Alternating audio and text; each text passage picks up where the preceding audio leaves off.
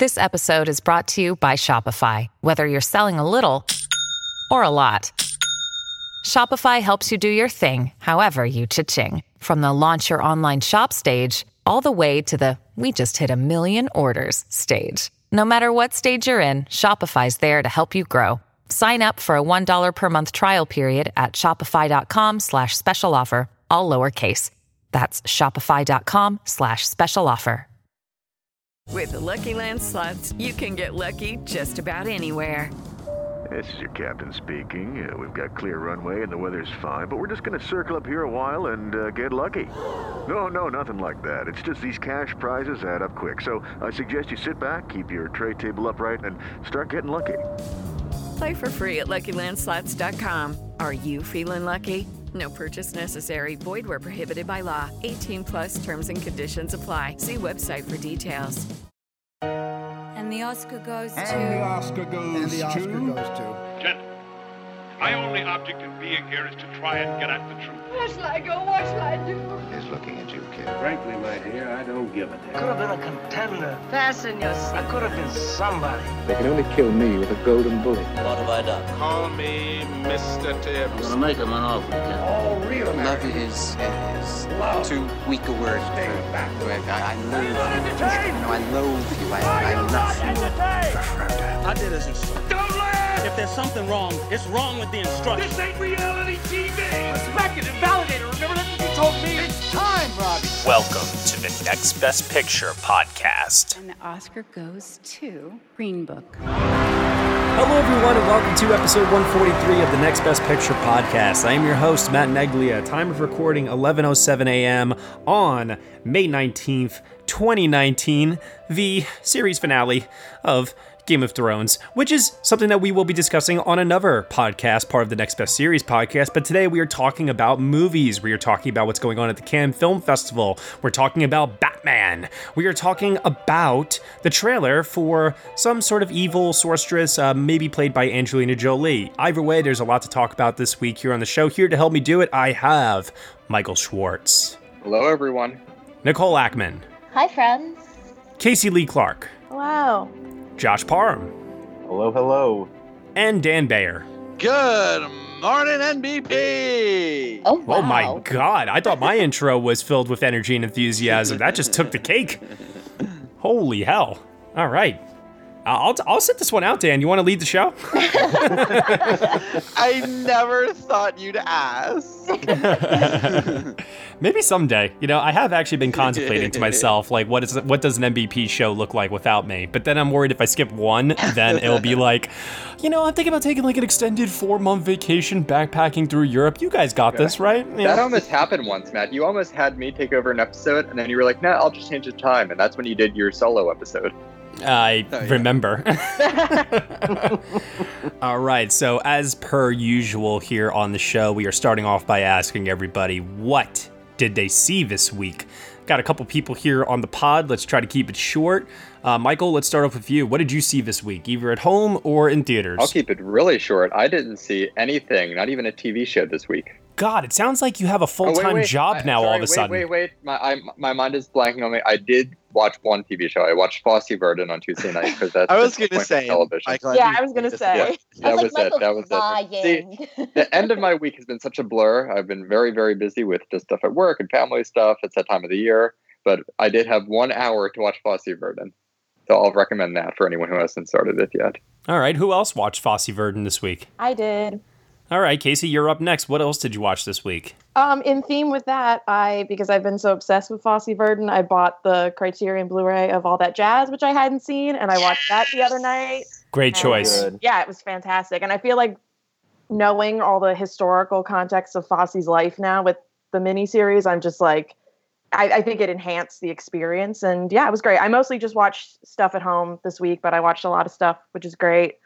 Um, yeah, but that was probably the big one. Yeah, my criterion uh, for a different kind of movie came in the mail this week. Uh, Michael Haneke's uh, Funny Games, which I have to say, I, I didn't know this going in, but I, I, didn't realize that it's just the original version. I was kind of hoping it would be a double version with the American remake also included. But hey, you know what? Beggars can't be choosers. And there is another uh, Tim Roth, Naomi Watts film out there called Luce, which is opening up soon that everyone else can check out instead. So, what a delightful film Funny Games is. That's really just heartwarming. yeah. Oh my god. Romp. The best feel good movie of its time. uh, oh, Michael Haneke. Dan Bayer. Um, so I haven't had time to watch much, but yesterday I did make time to see The Hustle with Anne Hathaway and Rebel Wilson. Oh, okay. And I, you know, if it weren't for the fact that they completely botched the ending, it would be really good. Um, I thought it was really enjoyable. I chuckled a lot through the whole thing. Um, Wilson and Anne Hathaway have really great um, sort of frenemy chemistry together. But oh lord, they really screw up the ending. Like it's completely wrong. Mm-hmm. I've heard it's literally just Dirty Rotten Scoundrels with a female cast. Like they don't change anything from the original. Yeah, I mean they they kind of do, you know, just to update it, but like and that's the thing. Like you can't tell that story with women in 2019. You just can't. Interesting. Okay. Alrighty. Uh who we up to? Nicole. Yeah, I only made it to one movie this week uh, which was going to see All Is True at the uh, beloved Paris Theater in New York. Um, to see that yesterday too, but I couldn't make it work. yeah, I so I will say that I it's an interesting one because it came out in the UK earlier this year and got pretty decent reviews over here, but got pretty bad ones. Um, or sorry, got pretty good ones over there, got pretty bad ones here, and I see why it is a very niche film. Uh, it's Kenneth Branagh playing Shakespeare in like the last years of his life, um, which is pretty much a film made specifically for me to watch. um, Branagh is my favorite director probably, and he's really good in it. It's a really interesting film. Deals with some really interesting ideas about fame and legacy and uh, what it means to return to your hometown after becoming like a, a celebrity, essentially. Um, but it is a bit slow moving. But like Branagh is great, Judi Dench is great, Ian McKellen is great. Um, I it's one of my favorite movies I've seen this year. Okay, and how about you, Josh Parham? Uh, well, I did manage to catch up on a couple things. Um, one movie that I did end up seeing finally was Tolkien. Which... Oh, I saw Tolkien too. Wait, I totally forgot. Wait, wait, wait, wait. Hold on. Before we get to that, I just want to just go around the horn and uh, ask the both of you then collectively. Yeah. Mm. Is Nicholas Hoult a leading man in your eyes? I mean, they tried to make him a leading man, but time and time again, I just feel like he is just so bland and and I will admit that maybe not all of that is his fault because the script of this movie is not good at all. It's very bo- boilerplate um, biopic, and it's not very interesting. And I think that's just the biggest problem with the film is it's so boring. There's not a lot that happens in it. It's very stale, and I wasn't a fan in it, unfortunately. And I love Nicholas Hoult, but not not in this mode. And the reason why I asked the question is because it's been a topic of debate with Nicholas Hoult lately, where every time he takes on a supporting role in something, he's fantastic. X Men, The Favorite, Mad Max Fury Road. But then uh, whenever he takes on these leading roles, I would say, with the exception maybe of Warm Bodies, it, it just never, it doesn't ever seem to land. And I agree with you, uh, Josh, that he is. I don't even know so much if he's trying. It's just that the material and the way that this biopic is structured is not. It's just not as original or inspiring as its subject is, you know, for humanity ultimately and everything that he gave us through his works. Okay, to play devil's advocate, I actually well, he, I knew it. Yeah, I really enjoyed Tolkien, and to be fair, I will like stay. I'm not very familiar with his work, not very familiar with the actual man that it's about. So I think that that definitely like colors your experience of the film. Um, but I liked it. I I don't think it's anything like splendid or innovative or anything, but I thought it was good as a kind of standard biopic film. Um, it has some some nice effects in it. It has some nice performances. I thought that the other three young men in it, who are the the main guys of the supporting cast, were all quite good. Um, I thought it has like I think that the supporting cast, yes, is probably stronger than Nicholas Hoult is, but I don't know that that's his fault per se. As you said, like I think that that's partially how it's written. Um, but I think he he's not a bad leading man in my eyes. He's just not one that you come out of a film ever like raving about. Right. Sure. Yeah, I, I can I can see that. He's not. It's almost it's almost like he's cursed. Yeah. it's like Hollywood's just desperately trying to make Nicholas yeah. Hoult happen, and it's like fetch. It's just not going to happen. He does look so nice in that World War One uniform, though. I mean, those were my favorite sequences. Actually, were the horrors of war sequences, uh, because at least something yeah. dynamic and interesting was going on. But I'm with I'm with Josh on this. This movie was just I, I've seen this movie. Like I've seen this movie before. I saw it last year with Goodbye Christopher Robin, for goodness sake, which I thought was better than this. yeah. I think if you're someone who likes this kind of standard biopic, though, like it's a good one. Like it's not anything new, but I think it's a fairly standard offering in the genre. Oh, see, the word standard just does not jive with me. which, which, which actually is a good lead into um, what I did see this week, which was a biopic that was not standard. Uh, but before I get to that, I do want to just uh, mention that I, I did see John Wick, uh, Chapter 3, Parabellum. You and everyone else, apparently. It's crushing it at the box office. Yeah, I don't know what the NBP team was doing this week. Apparently, not going to see movies uh, because, you know, uh, this movie was freaking awesome. And uh, if you have not seen a single one of the John Wick uh, film series, I would say three films in a row with uh, better critical reception than the last, better box office might be something worth checking out. Just saying. When did these films start to grow? Like, I knew they had sort of like a cult following. I thought it was just like a bunch of people from Twitter, but you don't get to $55 million just from Twitter people. I'm telling you, each film, they keep on upping the ante. And I definitely think that the film, like the Mission Impossible films, um, they they satisfy that that that um, craving that action junkies have for uh, practical effects and uh, stuntman work. And in many ways, this is like America's answer to the Raid films. I feel like if you've mm-hmm. ever seen or if you're familiar with those, you'll probably get a chapter four. It looks like. Let me put it to you this way: where the Taken films got worse as they've went along, mm-hmm. the John Wick films have gotten better as they've gone along. Let's put it that way. That's really impressive. Uh, I also saw a film called Wild Rose, which uh, stars Jessie Buckley as a uh, talented country uh, singer who has aspirations to make it big, but she's balancing uh, a life with her uh, two kids. She had just gets out of jail when the film starts, um, and it's really just about this uh, woman who is really torn between having to make that sacrifice to pursue her dreams and her passion when it seems like that opportunity to pursue uh, her talents uh, might have already passed her by and she's coming to grips with that. If you did not see Jessie Buckley in an indie film last year called Beast, this is a really, really wonderful uh, chance to start because I think that she is phenomenal and I definitely think she's going places. That's good to hear because I loved Beast, so I was very interested to see her follow up. Uh, I also do have another question for you, Matt. Yeah. How is Julie Walters in it? Oh yeah, no, she's fantastic as always. She actually has a lot of really meaty scenes I found, and uh, yeah, her her scenes with Jessie Buckley are great. All right, it's great to hear because I love uh, I love her too. Who doesn't? Yeah, exactly. and that movie looks good. Yeah. Uh, and then, as I was saying before, uh, biopic film that was anything but standard. Uh, and this is going to lead into our Cannes discussion, which uh, officially kicked off over the last week.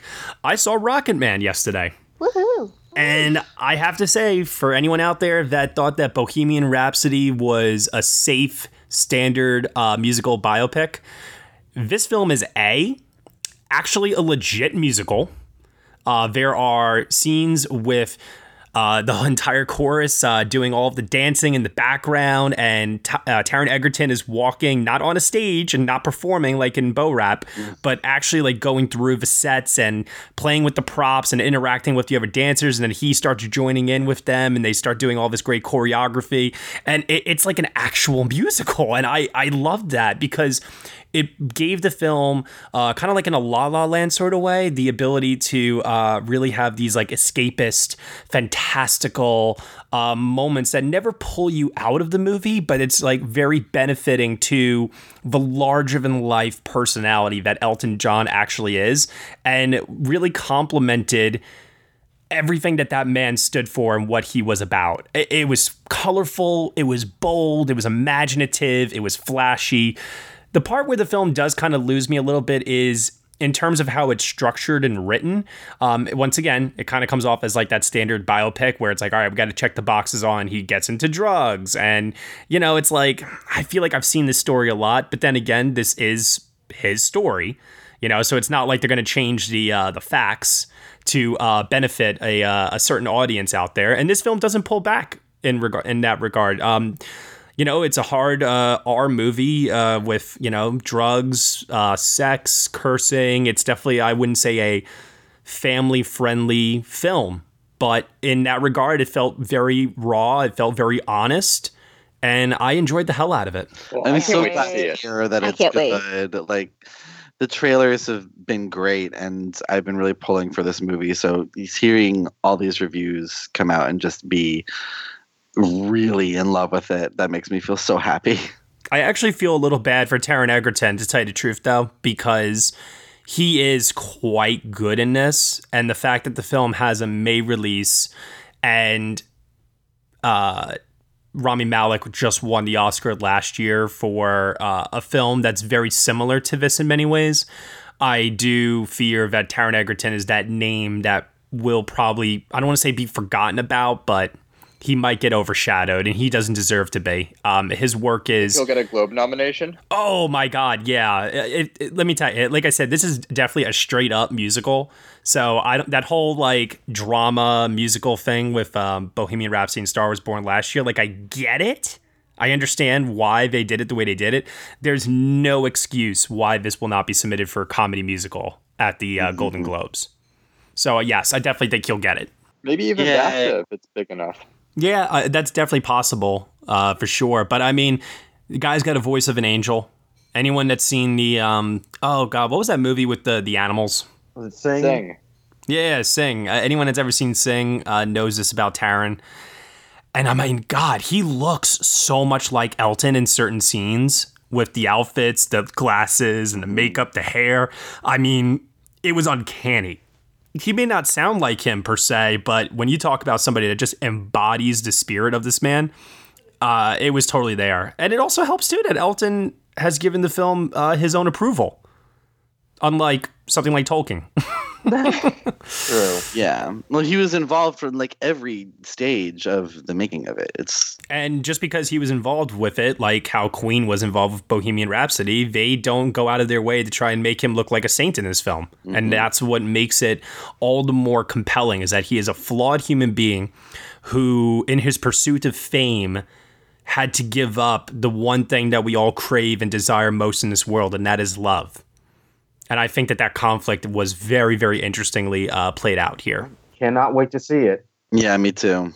So. So that's going to then lead into now our discussion about the Cannes Film Festival. Obviously, uh, reactions to Rocket Man echo, I think, a lot of what I've said here. Uh, you know, there are some who are kind of, I don't want to say writing it off because of its uh, biopic uh, trappings, but, uh, you know, the reaction definitely seems to be pretty over overwhelmingly positive so far.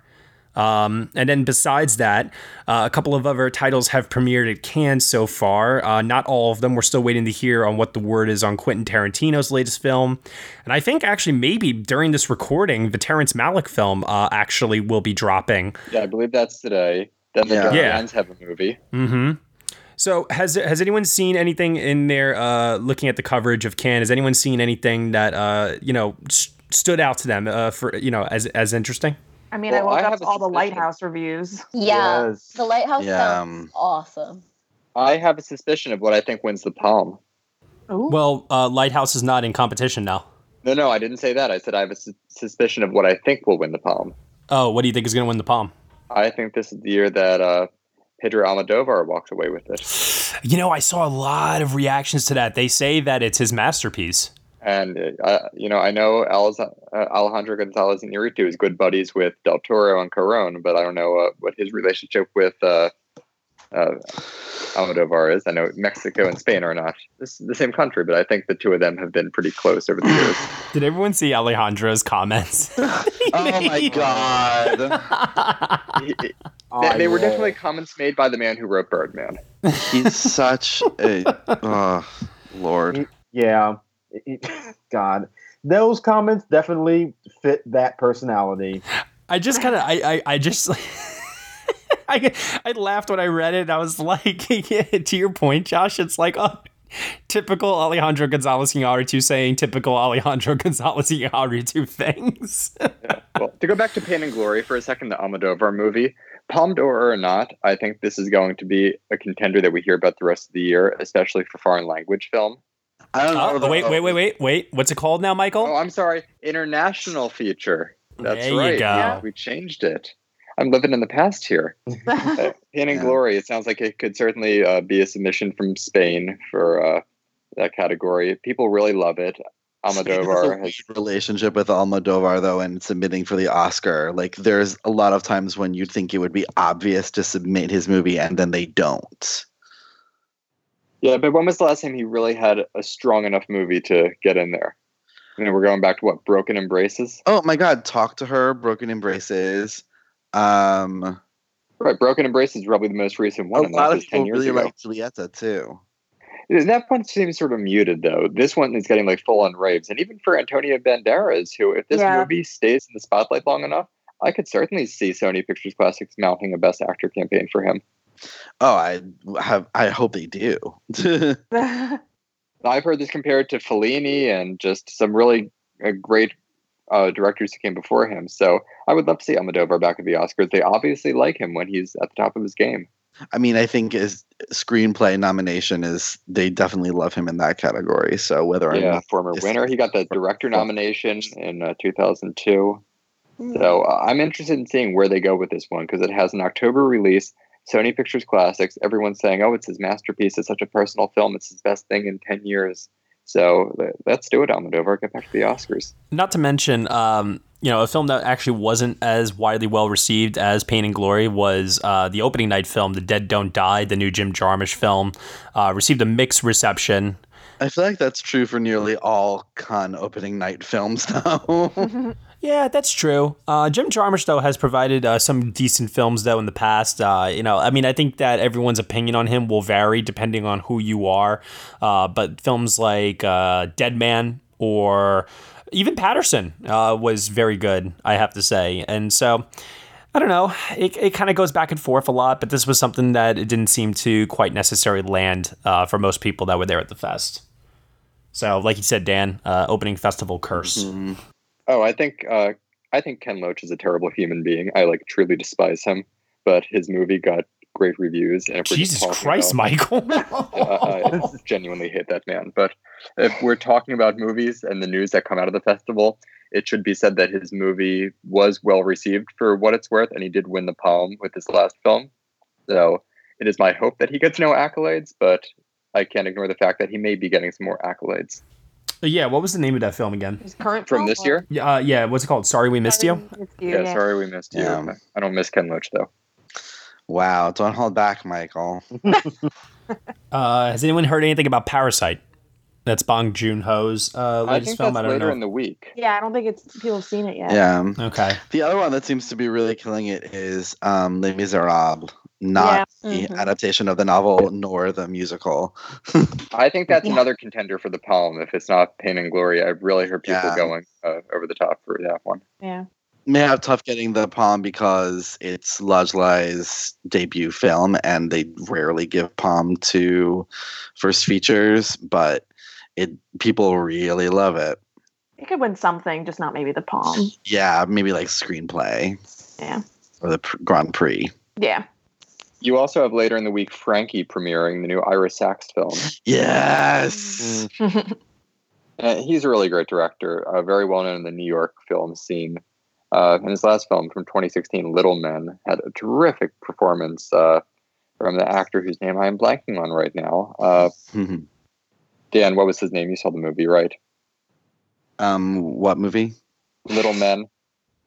Oh, the um, the kids. Yeah, the, the, the kids. The kids from that movie were really Uh, stellar. Michael, I don't know if you figured this out yet, but that was a movie that only you saw. No, Dan saw No, it. right? I saw it. I saw it. I forget. I saw it too. name. I'm playing. I'm I'm busting Michael's balls.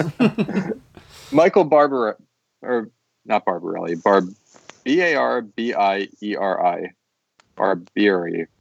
It looks like he, he was terrific. Oh, Barbieri. So uh, I'm always interested to see the latest Ira Sachs film. Yeah, he's a great storyteller. I, I really enjoy his movies. Isn't it true? Uh, I'm, I'm I might be. I think I misheard this. I don't know. Is it true that Gaspar Noe has another film already playing at I hope not. I thought I heard that. that. Too much. Wait, no. Really? I think so. That would make me so happy. Me too. I loved Climax. Climax is so good. Uh, yeah. Oh my God, it's real. yeah, Lux Eterna. Lux Eterna. Yeah. All right. Let's go.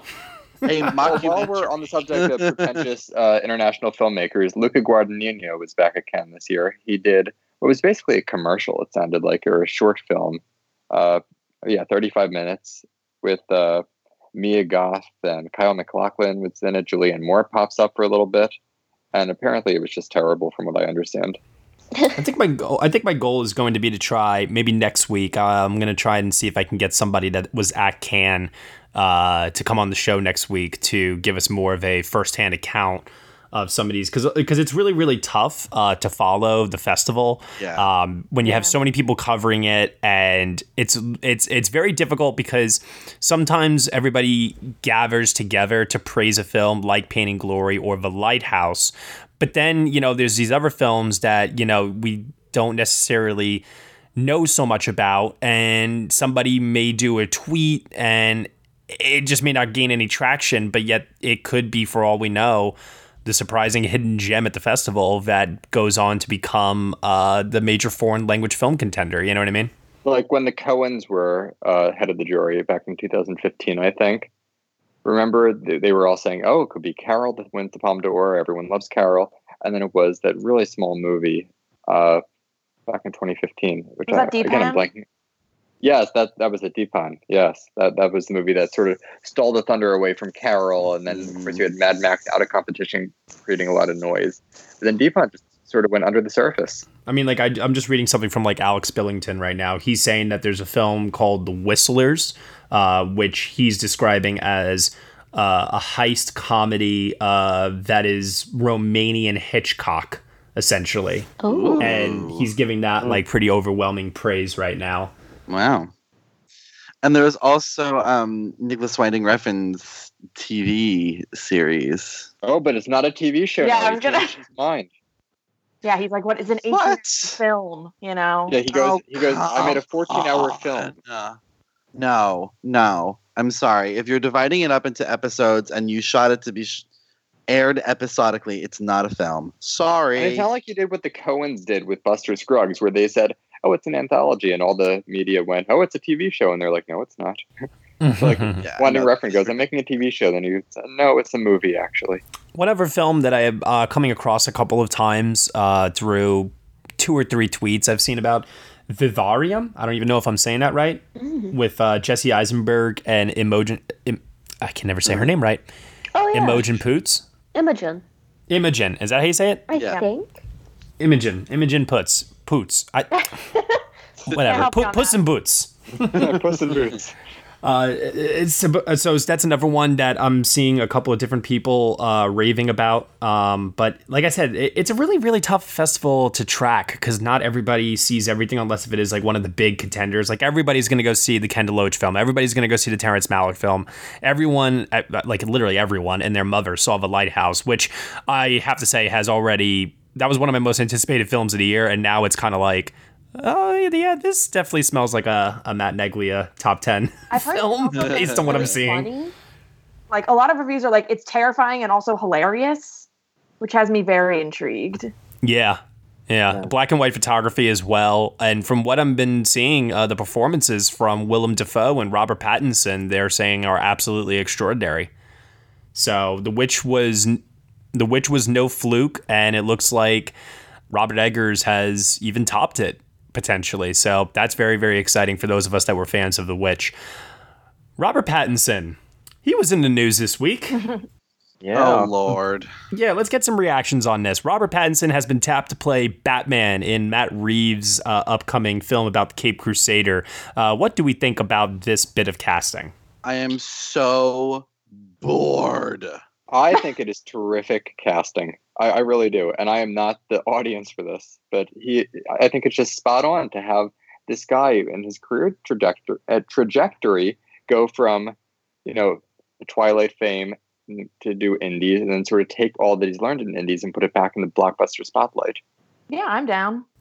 I'm I'm I'm down with it because I love where Robert Pattinson's career has gone. Um, all of the online petitions I've seen to not have him play Batman are completely ridiculous, and obviously they have not seen his uh, independent work. They do that with anybody they would say would going to be cast. as Yeah, Batman. exactly. Let's be real. Yeah. They That's the did thing, with like, Ben why I'm- That's why I'm so bored of this. Like, first of all, we just don't need another Batman movie again. I think right this one's going to be different And, enough like- that it's not like- a continuation of what we've seen lately. But like, why? And then like Robert Pattinson, Robert Pattinson is fine. Like anyone would be a fine choice. So I don't. I'm just bored by the predictable. No, this person's wrong for this part. Fanboy bullshit. I'm just. So you, so you're just you're, you're just upset about the discourse, and you just want it to go away, basically. I, I get yeah, it. I, I don't think we need it. Like there are so many other movies that would kill for half the press that this is getting from just one single casting announcement and that need it frankly you know Here's the way I see it. I think Robert Pattinson is doing so many interesting things right now with his career that if taking on this role means that he can get those other projects funded because of the name that he is, that's that's good business as far as I'm concerned. for him maybe not for us No, it is for us because then he can continue to work with like a David Cronenberg or whoever it might be. And then we get that small indie film that may not get the green light or the funding because it doesn't have that big of a name attached to it. You know what I mean? It's all going to do that anyway though like it's a one for you, one for me sort of thing. You know, that's how I'm looking at it at least. But for the movie itself, like this movie, The Batman, it seems like with the DC universe now, it almost looks to me as if they're taking the word universe out of it and just making these more standalone titles based on the character. Good. Yeah, it's what And they should have been gonna doing in like the first place. Justice League. You see this Joker trailer come out a couple weeks ago, and I thought it looked stellar. It looks. I think like- Joker looks fantastic. you see this different Mm. tone. It's executive produced by Martin Scorsese. You know, almost has a King of Comedy vibe to it from what we saw in that trailer. So there's something really interesting going on there. And then to hear that Matt Reeves is coming to do something with Batman, a fascinating character that really was not treated well over the last five or so years. Well, because they were stuck in trying to copy Marvel, and if what DCEU is doing now is saying, you know what, we don't want to copy Marvel, we want to do our own thing. I think that that once again, I think that's good business. I think it's going to work well for them to sort of take this turn. Yeah. Uh, and then also too, don't forget Robert Pattinson is also going to be in the next Christopher Nolan movie as well. So it's like guys having a good time. The thing that cracks me up is that everyone's like, "Oh, the guy from Twilight," and I'm like, "Y'all, no one hates Oh, Twilight God. more than Robert Pattinson." as far as as far as I'm concerned, he's the guy from Good Time. Yeah. But like, if that is your Diggory, reference, Thank you. but like, if you are making complaints about Robert Pattinson and your reference point is Twilight, it's like, where have you been for the last couple years? Like, that is Robert Pattinson obviously has had a career that has evolved much beyond that point, and you know, I didn't really expect to get him cast as Batman, but I'm very intrigued about what he could do. Uh, and as we've said, that character has gotten really beaten up over the years, and I think there's a lot of fatigue and not a lot of interest in him because of what they've done with him in the films. And I think this is going to be a good opportunity to get excitement back into it. So I'm I'm interested in, in seeing it. Uh, a film that I don't know if I have interest in seeing. Maybe I do, maybe I don't. We need to talk about the trailer for it first. We got the trailer this week for Maleficent, Mistress of Evil, starring Angelina Jolie reprising her role as the evil Disney villain character Maleficent. Let's take a look at the trailer for this one and see what we all think. I remember the story of an evil witch. and the princess she cursed to sleep forever. Many sights to see. The story became legend. In, but this is no fairy tale. So there are many who prey on the innocent. I'm sure your kind would agree. If I didn't know better, I'd say you were making a threat. Well, do you? Do I what? Know better. What have you done?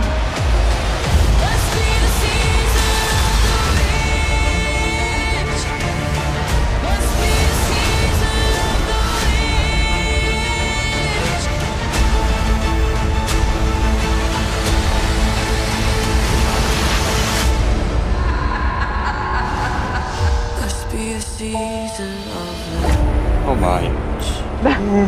I'll give it this. I, I will give it this visually visually it looks interesting and i do like seeing angelina jolie in camp mode even though it I, even though i know that she's straddling a fine line between playing it serious and camp but i guess the main question here is what does everyone think of the first film i mean because i think that that's going to definitely affect how It's you feel one of about the another worst film coming out Disney Hold on. live action movies. I can tell you how Oh, I we feel it. as a group collectively because I have Oh, stats right. on this. So I have a blog post coming, uh, r- ranking all of our opinions on the Disney live actions, and Maleficent comes in right in the middle. We have some people who love it, and some people who hate it, as you've already heard. Let's also be very clear, though, that the uh, group of films for that list are not, I would say, overall Yeah. of the highest of quality. so great. I mean, And that's yes, the but thing, I think like I we've got some people who have it near their top of their ranking and who expressed to me that they really enjoyed it, and then we have some people who clearly very much dislike it, but not more than some of the other Disney live actions. Yeah. I the thing that the only thing that puts this, you know, above the truly awful Disney live action films that have come out recently is Angelina Jolie. Yeah. I mean, I would- she's really pretty much the only good thing about it. I found this movie when I saw it back when it came out to be incredibly annoying. I just like everything with the three fairies, and they are some of my favorite actresses. I just was, I wanted to like put the movie on mute whenever they showed up because I thought it was so terrible. Hmm. And I thought the movie was just overwrought and overdone and only survived when Angelina Jolie was going into camp mode, which was not nearly as often as Exactly. Yeah, that was actually my big problem with the first Maleficent is that I wanted to see Angelina Jolie be a deviously over the top campy villain, but I felt like we only got a couple scenes of that and then immediately they tried to humanize that character and make her somebody that you wanted to root for, which to me was just not as interesting and ultimately I just found the first Maleficent to be very kind of flat and boring and and that does not really make me excited to see a sequel to it. And you know, it does look visually kind of nice, but I am very skeptical that they're going to do a story this time that is going to keep me interested. I really like the first Maleficent film. I think it's one of the more interesting Disney live actions and that it actually is a proper deviation from the original story. Um, I think Angela, Angelina Jolie is really good in it. I really like some of the themes, I guess, that it explores, and I thought that like it looks really cool as a film. It does look really good. And I'll give I- it that. I can't wait for the sequel because like Michelle Pfeiffer and Angelina Jolie facing off is kind of like something that feels like it came out of my dream. Um, like I mean, I- Battle of the Cheekbones. I'm here for it. like give me this, thank you. But like really, I don't know the the plot of. I know it's just a teaser, so it's purposely light on plot, but I'm so confused by this Yeah. trailer. Let, let's let's let's take a, let's take a look at some of the positive aspects. Okay, Sharlto Copley is not in this, uh, and we get Michelle Pfeiffer instead. God. So that alone, right there, is an upgrade as far as I'm concerned. You have Elle Fanning, who, in my opinion, makes every project that she's involved in better by just her presence alone. Because I think she's one of the most extraordinarily gifted young actresses that we have going today. Um, who do you have? Who who do we have in this that could add to the camp level? Uh, you have Ed Skrein, who is just. I, I, I'm I'm still waiting for him to impress me in something. It, it hasn't really happened yet, but Oh, that's Chiwetel Ejiofor is in it. uh yeah. Oh, Le- Lesley Manville. Well, she was in the last one. But isn't what she was one of the fairies? Like yeah, and that was the thing. The thing about Maleficent was I liked Angelina Jolie quite a bit in it. I would actually rank it in her top five performances. I Wait, what? I'm sorry. I I'm lo- sorry. Wait, what? What? What? Yeah, I would certainly call one of her five best performances Maleficent. Okay, you need to tell me Oh, offline wow. what your top five Angelina jo- uh, Jolie performances are because I need to. I need to hear that. Well, we could do that on another episode. exactly. I mean, I thought she was exceptional. I liked how the film had this turn from what we knew the character to be. It gave her a beating heart, and that's what made me care about the story overall. But what I didn't like, and I've heard a lot of people praising on this episode, I thought the visuals were awful. See, I like I like the art direction and this the costume design and uh, I like the costume design. That was a deserved Oscar nomination, but I think the art direction was overdone. And we have to remember it was directed by Robert Stromberg, an Oscar winning uh, set designer. So I think he just sort of had a field day and was just too much. well, this one's going to be directed by uh, Joachim Rønning, who uh, did Kon-Tiki uh, and Pirates of the Caribbean: uh, Dead Men Tell No Tales. And I know it's just the teaser, but I still got that vibe that it still looked a little overdone, overwrought. But I am looking forward to seeing it just for, again, Angelina Jolie coming back in this character. And of course, Michelle Pfeiffer. I'll see pretty much anything with her. Michael, I'm so confused that you thought the art direction in Maleficent was overdone and overwrought, but you love the production design in Beauty and the Beast. I'm I thought Here we go. I think that those two things do not go together. okay. That. All right, all right. right. M- moving on, moving on, because I, I, I, I could feel the can of worms being opened just now. I will always open that can of. I am going into this with a uh, with an, oh, an I'm going into this with an open mind as I usually try to do. Uh, I do I do think that the visuals are beautiful. Uh, Angelina Jolie is an actress that I want to see more of, so I'm happy to see her again on screen. Uh, Michelle Pfeiffer. I- I'm tr- I'm choosing to focus on the positives here. Okay, even though I think Pirates of the Caribbean: uh, Dead Men Tell No Tales was a piece of shit. So, oh, and we could do without the season of the witch in the trailer. Eh. oh yeah, yeah, it's a little overdone. On the Yeah, nose. that, that was not very good. Hi, everyone. This is Tim Costa. I'm Hermano da Silva. And this is Walter Vinci. And together we are the First Time Watchers Podcast. Each week we choose a movie to review that none of us has seen. Watch it together. And then discuss. These movies could be new. Or old. Or on our list of shame. You can find us on iTunes by searching for the First Time Watchers podcast. As well as on Stitcher. And we love interacting with our listeners, so if you have any suggestions, send us a tweet. An email. Or post to our Facebook page. We'd love to hear from you.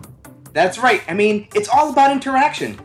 And talk about what we love movies. And you don't have to worry about us going on and on about this and that and the other. And oh, No, look, no, let's no, talk stop, about stop, this stop, minutia shut up, shut up, here, shut up, shut and up, I wonder up. who Shut the up. gas can God damn it, shut up. I think that's enough, Walter. Go by during the credits. Let's head on over to the uh, to the polls. Let's do that. Let's uh, focus our attention on another live action uh, Disney film that is releasing this week. That is Aladdin, Guy Ritchie's new film. Uh, but before we uh, talk about Aladdin, let's go back to last week and let's discuss what the fans voted on for their favorite Keanu Reeves action film. Choices were 47 Ronin, Chain Reaction, Constantine, Johnny Mnemonic. Min- Min- mnemonic. Mnemonic. I, I can't. I don't know. Johnny It reads weird. John Wick. John Wick Chapter 2. John Wick Chapter 3. Parabellum. Man of Tai Chi. The Matrix. The Matrix Reloaded. The Matrix Revolutions. Point Break. And Speed. I'm having trouble choosing between Parenthood and Something's Got to Give. Those are not action films, Michael. Michael, those are not action films. There's some domestic action going in there. Michael, those are not action films. There is a genre. It's called the action genre. Acknowledge its existence. Just like the Jungle Book's a horror movie, right? Fuck off. Oh my god. There's some great stunt work from Diane Keaton, and something's got to give. That's true. That is very true. Uh, Jack Nicholson does throw himself up against a uh, fa- uh, framed uh, painting on the wall at one point. I remember shielding his eyes from the image that was Diane Keaton. Anyway, There you go. Frances McDormand holds a knife. Isn't that enough? no, it's clearly not. Shut up. No. Anyway. Uh, leading the uh, poll with 35 votes, everyone overwhelmingly loves the first Matrix film, starring Keanu Reeves as Neo. In second place, with 21 votes, is the first John Wick film. In third place, we have a tie, 17 votes each for Speed and Point Break. Awesome. Then in fourth place, uh, with 14 votes, we have John Wick Chapter 2. And then in fifth place, with seven votes, you want to talk about campy and over the top? Constantine. Wow. Love it. Oh, God, Constantine. Which actually, Constantine is not as bad as its reputation. It's not. It's uh, really makes it not. out to be. It, like I watched that movie, I think last year, and was sort of bracing for it to be like a so bad it's good type of a movie. But it is actually like legitimately interesting, and I actually do kind of like that movie. I Tilda Swinton makes that movie for me. Ob- obviously, yeah. I mean, as she usually does, but still. yeah. Okay, so now for this week, uh, we are moving over to a filmmaker that I am not particularly a big fan of. I don't know what others think of him here on the Next Best Picture podcast or what the NBP film community thinks of him, but we have asked a question. It has been put out there. Which is your favorite Guy Ritchie film? Choices are Aladdin, King Arthur, Legend of the Sword, Lock, Stock, and Two Smoking Barrels, The Man from Uncle, Revolver, RocknRolla, Sherlock Holmes, Sherlock Holmes, A Game of Shadows, Snatch, and Swept Away. I do not like nearly any I do not like any of those films nearly as much as I remember liking them actually. Like I always think of Guy Ritchie and think like, "Oh yeah, he's he's a decent filmmaker." And then I look at the list of what he's done and I'm like, "Oh, maybe not." Yeah. I used to think that I was a Guy Ritchie fan back in the uh, Snatch, Lock, Stock. Yeah. Two Smoking Barrel, RocknRolla days, and then I don't know what. It, it's like Sherlock Holmes kind of just opened up uh, this avenue for him to do big budget filmmaking with his style, and I don't think still to this day with that King Arthur, and from what I can tell, because I haven't seen it, I know some people have, but I haven't seen it.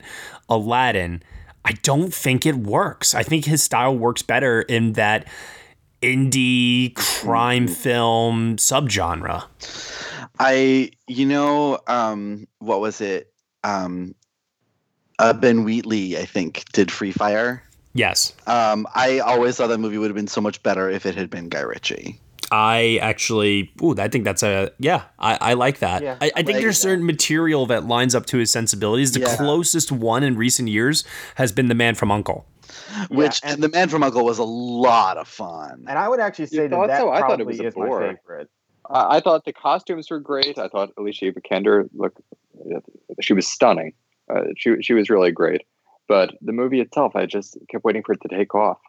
I don't know. Hmm. I I liked the like more playful energy of that movie. Yeah, uh, that it was working with. I to me that is the movie that actually blends his like stylistic sensibilities with a bigger budget, bigger scope to it, and of course it's the one that it also failed. But uh, in terms of box office, but I actually really do like The Man from Uncle. It kind of reminded me of what you would do if you took like the the James Bond from the '60s, but tried to modernize it in a certain way. And I thought that movie's a lot of fun. Yeah, I fully agree, Josh. Casey? Um, yeah, I'd probably say that one. That's feel like is more my style. Of those, none of the other stuff really does anything for me personally. But Did anyone like Sherlock Holmes? I did. I like aspects of Sherlock Holmes. Yeah. I'm gonna say it's my favorite by default, but I will say I haven't seen Man from Uncle, and I feel like that would easily replace it. Oh yeah, Nicole, that's your kind of movie, I think. Yeah. Well, the big surprise of the weekend is that first reactions are we're dropping for Aladdin, and they're actually pretty positive. I can't believe that. Uh, like I, I, I, am not. I'm not saying anyone's paid off by Disney. I'm not saying that. I'm just still in shock. Is I all. think everyone went in with such low expectations. Yep. that might be That's it. No one's saying it's perfect. No one's saying it's the next like Cinderella or Beauty and the Beast, but people are, you know, they're they said it's pretty good, and that Naomi Scott is really great as Jasmine. The songs are fun, and even Will Smith is getting praise. People said it's the best thing he's done in a number of years. I feel like everyone's like, oh wow, he it doesn't suck. yeah, I think expectation has played a hand in this. Maybe it'll play a hand in tonight's Game of Thrones finale. Fingers crossed. Probably going to end up fresh on uh, Rotten Tomatoes, which is not what a lot of people were expecting, but maybe like the 60. Oh, so like. Beauty and the Beast? Yeah, exactly, and that's a fine place to be. Like just barely? Oh, please. Oh, it wasn't don't. just barely. It was like 75. no, it wasn't, Michael. terrible, Let's terrible movie. We still. I, I I love that you have this revisionist history about Beauty and the Beast when it's like. I'm going to look it up right now. Okay, you do that, 71%, Matt. 71%. which is still arguably not Barely. amazing, but Nah. Anyway, uh, Snatch is my favorite. Uh, once again, kind of by default, because I do think that that was Guy Ritchie at his most innovative, playful. The script is really funny. It's definitely an entertaining film that doesn't, um, I would say, it's not the kind of film that like rewards you with like repeat viewings, but the performances are a lot of fun. I mean, I, I that's like one of Brad Pitt's best performances. Honestly, Yeah. Mm-hmm. he is so much fun in that movie. It's it's unbelievable. What, you don't like dogs? What? dogs? You don't like dogs? Oh, dogs. Yes. It just it still cracks me up to this day. And there's like certain lines in the screenplay that I think are like just really, really funny. Where like when one guy's like, uh, uh, what does he say? He says, um, oh yeah, in the words of the Virgin Mary, come again. There's just some really good singers in that one. I, I really really enjoy it. Uh, but let's hear from all of you. Let's hear what you guys think is your fa- uh, is the best or your favorite Guy Ritchie film. There's no right or wrong answer. Head on over to the polls page at nextbestpicture.com. Let us all know. Uh, before we get over to our fan questions for this week, there's a couple of other tidbits of news that I do just want to round up really quickly uh, and just pay some mention to. John Wick Chapter 3 uh, dethroning Avengers Endgame at the box office this weekend, from what I can tell. And I think we can officially say that Avengers Endgame is not going to catch up to The Force Awakens to claim the all time domestic record. However, it definitely looks like it is going to pass Avatar worldwide. I don't know. It's still. I think Avatar is still going to end up holding it at the at the end of the day. I hope so. Yeah, I do too. Let's see what But we'll did. we'll see. It it definitely has the ability to, but we're now getting into the summer weeks where there is going to be a lot more competition. Mm-hmm.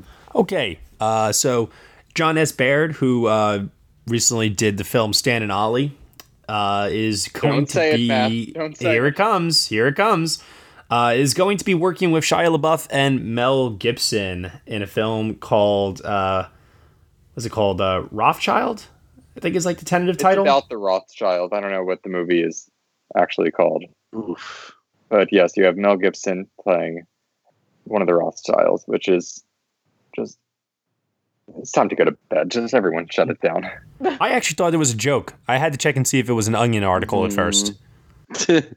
yeah.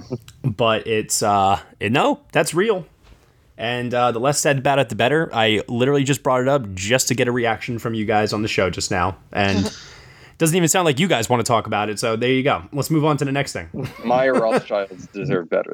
He deserves better. uh, than that. another controversial uh, figure this week announced a uh, new uh, project as well nick vallelonga you all might remember him as the oscar winner for green book uh, Nicolas Cage is set to star in a Sicario style cr- cop thriller from Nick Vallelonga. And I, I have to say, you know, it's like th- this is like the kind of thing from like a headline standpoint where you say to yourself, what is like the worst possible thing other than That's Amore that Nick Vallelonga can do next? And Oh, it's I can't wait like for that some more. a genre film starring Yeah. Nicolas Cage. It's like What? Pretty much it. Why don't you just combine that with the Mel Gibson news, and then it's like just I don't know, and then well, like, like, like what are we doing here?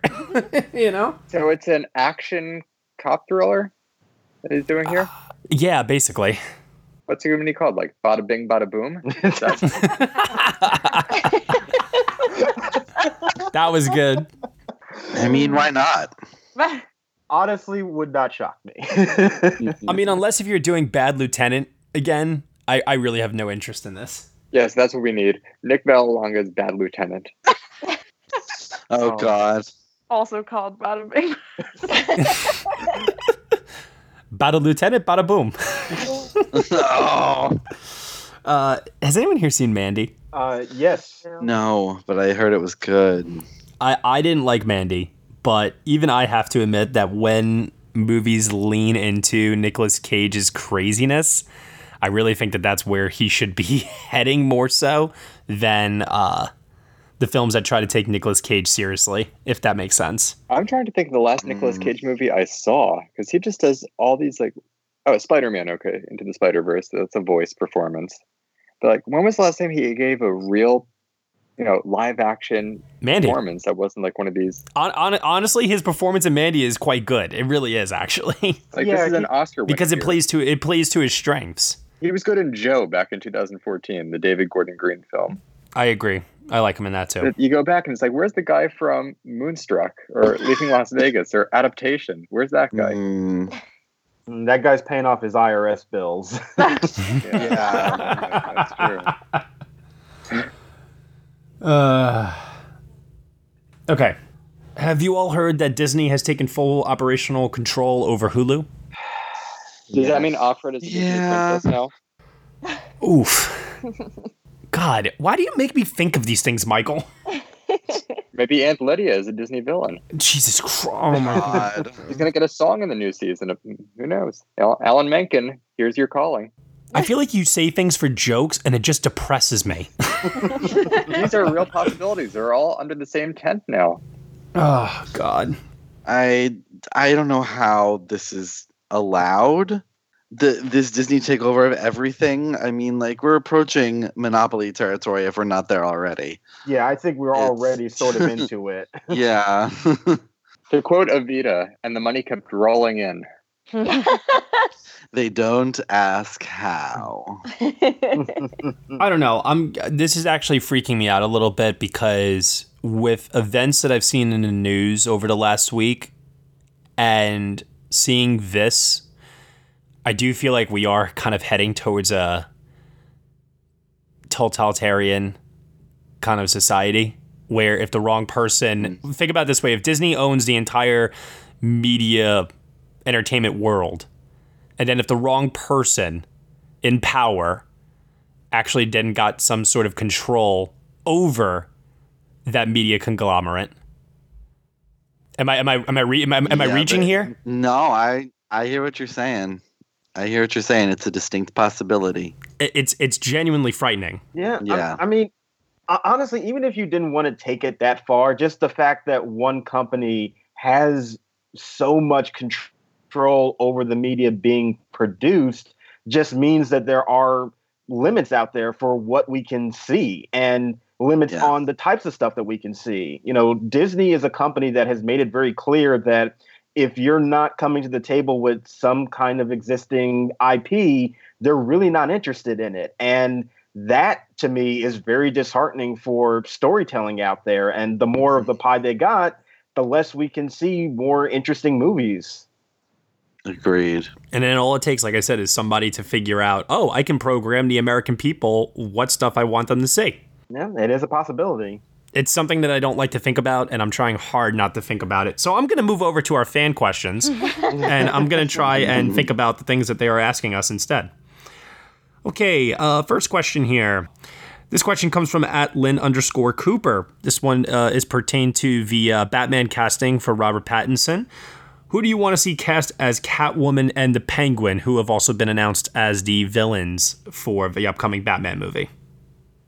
And don't you dare say Danny DeVito and Michelle Pfeiffer. Zendaya. That's interesting. Ooh. I saw somebody I saw somebody say Rebecca Ferguson. for Catwoman on Twitter. I don't know where I saw this. I know it was on Twitter. I don't know who said it. I only remember the image, and I, ever since I saw the image, I can't get it out of my mind. They said Jesse Plemons and Elizabeth Debicki. Elizabeth Debicki is Yeah. Yeah. My initial thought was Natalie Dormer as Catwoman. That's oh, I Um, like that too. Because I'm, I'm ready to see her take on like a proper villain. And you know she would love it too. Oh god, she'd be Mhm. so good. I Oh, saw her in the play Venus in Fur last year and like in like leather corset wear and like she'd be so good in that suit. Like Yeah. So hear me out on this. Does the penguin have to be male? Is it written anywhere that it has to be that? Yeah, but we're revising and revamping and rebooting every character, so nothing matters anymore. Okay, let's say they decide to go in a totally different direction and we get a female penguin in this Batman movie. Just, you know, say they're trying something new. If that were to happen, hear me out here. What if they got Olivia Colman? No. No. You don't think that would be fascinating? Sort of like doing a Queen Anne style? No. Be interesting. With all the shouting. Uh, I'm like looking up like Oscar winners who would. I was looking up recent Oscar winners who could like play in that part, and her name just popped up. And I was like, oh well, that could be something. I didn't even type in like best actress. I was just looking at former Oscar winners. I'd if we're doing like that sort of like British Daney sort of thing, I'd rather have Miriam Margolyes. oh yeah, I love her. now she is someone who deserves a role in a franchise film. Oh yeah, she she can be so so fun and entertaining to watch. Mhm. Like an out of the box choice, not just like the first you know corporate decision that they make here. I know that this uh, is impossible now, but I am still a little upset that we will forever never get a chance to see Philip Seymour Hoffman as the Penguin. Oh. Yeah, um, I remember during the the Nolan era when everybody was speculating if the Penguin would show up, he was always in that conversation. Mm-hmm. Hey, what about Nick Vallelonga? That would actually be hysterical, and I would love it. Anyone else uh, for Catwoman? What do we think? Maybe like uh, Elle Fanning. We were just talking about her. Oh my god, I would be so overjoyed. Ra- I'd rather be Dakota if we're going with a Fanning. Yeah. She might be having a comeback, by the way. She's in the new Tarantino. Mm-hmm. You know what? They don't have to be blonde. Tessa Thompson. Boom. Yeah. Uh, yeah, like I, you know uh, that that is true. That was actually a name I was thinking about, but I was trying to remember who it was. Yeah, Tessa Thompson was the name. well, let me ask you this question: Would they do? Would they? Would they really go out out of their way to cast somebody from the Marvel MCU? I think Tessa is far enough removed from the Marvel MCU, if that makes sense. Like, She still might have it in her contract that she can't. Like, they already have James Gunn doing both. yeah. Well, you know what? Let, let's just, eh, you know what? Let's just say fuck it. All right, Tessa Thompson as Catwoman, Chris Hemsworth as the Penguin, and just let those two just work together forever. to be like the next Katharine Hepburn Spencer Tracy pair who just like movies together like forever. Yeah, That's do what I want.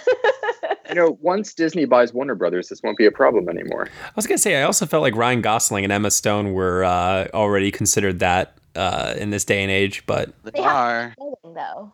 yeah. All right. Uh, what else do we got here from the fans? David Mitchell Baker asks, out of curiosity, who are your personal winners in each of the acting categories so far this year? Hmm. The only one I'm absolutely positively sure of is uh, Lupita Nyong'o, Best Actress for Us. Yep. That's actually really Trying good. pull my list of what I've seen. Yeah, I'm scrambling to get to Letterboxd. I'm not going to reference uh, films that have not come out yet. Yeah, because I was going to say stuff about Luce, but yeah, I'll we'll refrain. I'll say um, Best Supporting Actor John Turturro and Gloria Bell. Yeah, my supporting actor winner right now, may- I probably have to update this, but I'm not sure. I have Jack Lowden for Fighting with My Family. Nice. I love that man. Okay, so for supporting actor, supporting actor, uh, man, this is. I, I gotta say, I'm not really uh, too thrilled with the films that we've gotten so far this year. I have to say, Yeah. I don't. I, I, Yeah. I'm not really that impressed by a lot. I got nothing. John Turturro for Gloria Bell. Could I make an argument for Robert Downey Jr. in supporting, or is it like officially he's lead? I mean, it's an ensemble. They're all supporting. That's fine. I mean, and it's your, you know, it's your ballot. You can make whatever Mhm. decision you want. I don't know. I got in trouble for this last year. yeah. Well, speaking of getting in trouble, Matt's about to jump through my computer screen for my pick, Oh, and that God. is uh, Michael Keaton in Dumbo. You're kidding me. Nicole Beans. Okay. I'm all I'm all about respecting others' opinions, so I'll just leave it at that. Oh, I know who. I know who. This is actually an easy call for me now that I just remembered it. Um, I am going to go with Jonathan Pryce for the man who killed Don Quixote. Oh, I haven't Yeah. seen it. yeah, that's a good one. Supporting actress. Mine would actually, as of right now, go to Judi Dench in All Is True. I am pulling for Lorraine Toussaint in Fast Color. I am too. That's actually a really good choice as well. I liked Fast Color a lot. Damn it, the ladies in Booksmart are co are co leads. Um, Hasn't come out yet. oh, so I can't say Billy Not. Lord. Nope. Damn. Oh, I was going to say someone else from that movie, but oh, forget Well, it. I was then. talking to Michael about this offline, and I, I was I love Billie Lourd in that supporting role so much. Okay, things that have already opened. Supporting actress. It, it's slim pickings around here. June Diane Raphael in Longshot. Anybody? You know what? That's a good choice. I thought she was really great in that. What about? Has anyone here seen Little Woods? I was going to say, do we rule Lily James as supporting in Little Woods? I do. Because then I would give it to her. I think Tessa Thompson is the lead in that for sure. Yeah, then, yeah. Yeah, I would- I would go with Lily James right now. She's fantastic in it. Okay, so then uh, let's head on over to lead actor. I, I well, I guess because it hasn't come out yet, I can't say Taron Egerton, so I will go with Mads Mikkelsen in Arctic. That's what I'm going with too right now. Oh, this is. Honest to God. I- Wait, I'm gonna say this, and y'all are gonna think I'm crazy, but work with me here. Uh, Matthew McConaughey in Serenity. oh my god! Okay. oh my I god! haven't seen enough to give an informed answer here. Dan, Uh, can I can, Dan? Can I just put out like? performance of such camp mastery. But i- is it though? But is that intentional, Cam? That's what I mean. Yeah. That's why it's so brilliant.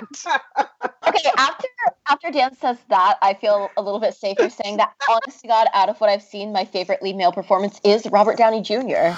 You know, I, I can't argue against that. Actually, I think he gives the best performance he's ever done in the MCU in that film. Yeah, he's Yeah. so good in it. I can't. I can't. I can't argue what with would that. actually choose is uh, Félix Maritaud in Sauvage. Uh, You know what, too? I think we were all in agreement on this for the most part. I wouldn't say that he's the best, but I, I do got to give a little bit of credit towards uh, Andrew Garfield in Under the Silver Lake. Mm, I haven't seen it yet. Zac Efron in Extremely Wicked, Shockingly Evil, and Vile um, is another one where it's like divisive film, but no one can argue that it's his best performance he's ever given.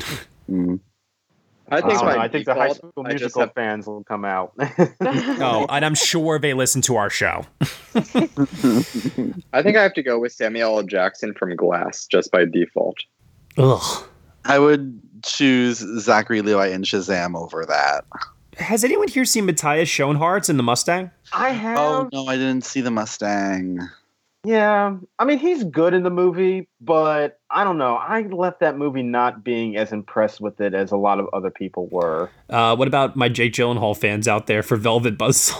Look, I I am a Jake Gyllenhaal devotee, but there are times when I'm really into what he's doing, and other times where I am just sort of scratching my head, and this was a scratching my head uh, time for him. Uh, You know, let's make this really easy. We'll say Sam Rockwell for Bob Fosse and Michelle Williams for Gwen Verdon. Easy. but done. that's a That- television that show, works, not a movie. They're better than anything in the theaters this year. Not I- true. the only thing I have solidly is a best actress choice. Yeah. Like, Yeah, uh, so then Best Actress, then, I mean, definitely there's been a lot of really good stuff here from Julianne Moore in uh, Gloria Bell to, as we said before, Lupita Nyong'o in Us. Nicole, uh, what is your pick here? minus Tessa Thompson in Little Woods. I think she's fantastic. And it's, I also love that performance because it is probably the least glamorous performance I have seen by a beautiful young woman of that age in a while that's not in like an action movie. And I think that is part of the beauty of it, if that makes sense. Like, she's so good in it, but also, like, it's so clearly a movie about a woman directed by a woman um, that I think it even helps her performance be better. Dan? Uh, like Lupita Nyong'o in Us. Josh? Uh, I have Elle Fanning for Teen Spirit. Good choice. So-so movie, but she. I- You know what? The only thing that, that's a little bit of a holdup for me though with that is I, her accent kind of wavers for me throughout the film. Eh, That's the only thing that like threw me off. Uh, it, like it took me out of the movie a couple of times. I yeah, I guess. Michael. Yeah, I, I just have to go with Lupita based on what I've seen. Alrighty, and Casey. Um, yeah, I also say Lupita, but I would at least give a shout out. While I don't love this film and I think it's flawed, I think that Elisabeth Moss is great in her smell, She is. Yeah. especially in Mm. what's that fourth segment when it's in her home. I think is the best part of that movie.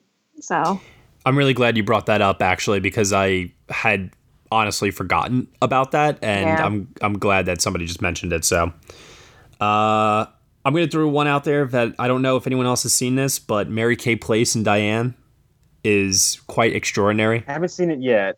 Yeah, um, I heard that. That's a very, very, very tiny film that if you do have a chance, um, I recommend you check it out. She's quite good in it. And, you know, that's the type of performance that not many people will go to bat for, so I'm happy to do so. All right, uh, that'll pretty much do it here for this week's show here on the Next Best Picture podcast, episode 143. Michael, before we go, do you have anything you want to say? No, I mean, for those of you watching Game of Thrones, enjoy. I know many of you have waited for this finale, so enjoy that tonight. And I guess we'll have some more Cannes news by the next time we speak. Josh Parham. Uh, I actually just have one more question for you, Matt, that I meant to ask you earlier. And Oh, yeah, is- sure. It is in regards to Rocket Man. Oh, okay. Um, how's my boy Richard Madden? um, I'm going to give you a very specific answer, Josh. Just for you. Oh, okay. You ready? All right, I'm ready. You won't be disappointed. Well, thank you very, very much. Nicole. Um, suddenly I'm I'm like, hmm, I understand some of Josh's ranking of Disney live action films now. um, and same. Um, yeah, I just feel like everyone will appreciate that I just got a text from my mother that my family is going to see Endgame again. Um, that, that's all I've got for this week. Dan? Um, I am like really upset that we've had t- a week and a half, two weeks where not much interesting has come out, and now like a lot is coming out in the next couple weeks. When of course I'm going to be away all weekend, so like boo. You know what you could do while you're away? You could watch John Wick 1 and 2, and you'll realize that John Wick 3 was worth your time. I, you know, that's not a bad idea. Honestly, no, I've heard amazing things about John Wick and, and John Wick 2, so. There's something about like actors like when they get into their 50s and they just have this like career renaissance through some sort of action series. We've seen it with Liam Neeson. It's been happening with Tom Cruise, although you could argue Tom Cruise has always had this. Yeah. Uh, but it's it's just pretty crazy. I wonder who the next one is going to be. All right. And I'm forgetting someone. I didn't have anything to say, so it's Oh. fine. oh my god, another friend just texted me that they're going to see Endgame. Okay, Why? numbers. Nicole, you're doing the Lord's work. Look I- at you. truly am with all the i'm just keep sending people avengers memes until they go Avatar shaking in his boots. i Uh, personally taking great. down avatar Um, I want to just make a plea out there to uh, anyone that is listening, uh, that is debating on what to see. Uh, Booksmart is opening up uh, wide next week, and I just highly, highly urge everyone to see that movie. That is all. It was for me. It was everything. It was everything I wanted, and I, I did not leave disappointed. I was so happy. Can't wait. Okay. One more thing. I promise I'm not going to get emotional. Oh, I know. I know. Wait, Did y'all see the um the the rap video about Game of Thrones on SNL last night? Yeah, I did. It was so it was so fucking funny. oh, man. You know, I felt about the Mad Men finale. I get it.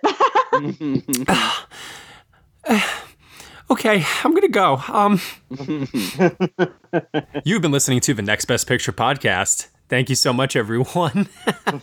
Just snapping out of my crying there for a second. Michael, where can they find you on the internet? On Twitter at mschwartz95. Josh Parham. You can find me on Twitter at JR Parham. Dan Bayer. Find me on Twitter at Dance and Dan on Film. And the two amazing ladies here, Nicole Ackman. I am at Nicole Ackman 16. Casey Lee Clark. You can find me on Twitter at Casey Lee Clark.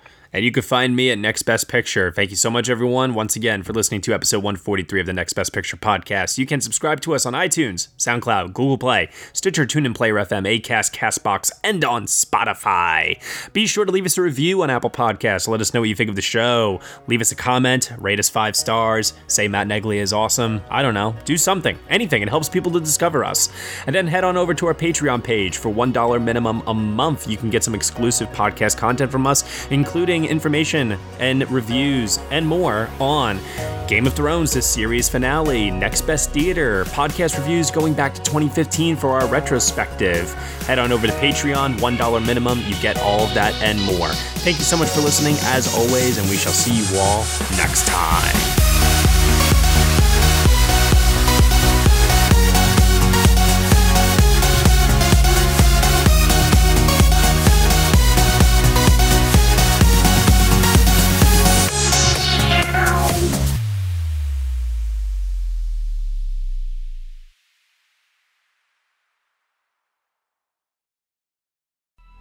Coming up on 5 Minute News, I'm Anthony Davis. You might think it's partisan because maybe it's critical of one side or the other, but it's not. It's just the truth. And I think that's also something that's kind of unusual for Americans listening to the radio or to podcasts because the news landscape in the States has been so partisan for so many decades. So, five minute news is verified, truthful, independent, unbiased, and essential world news daily.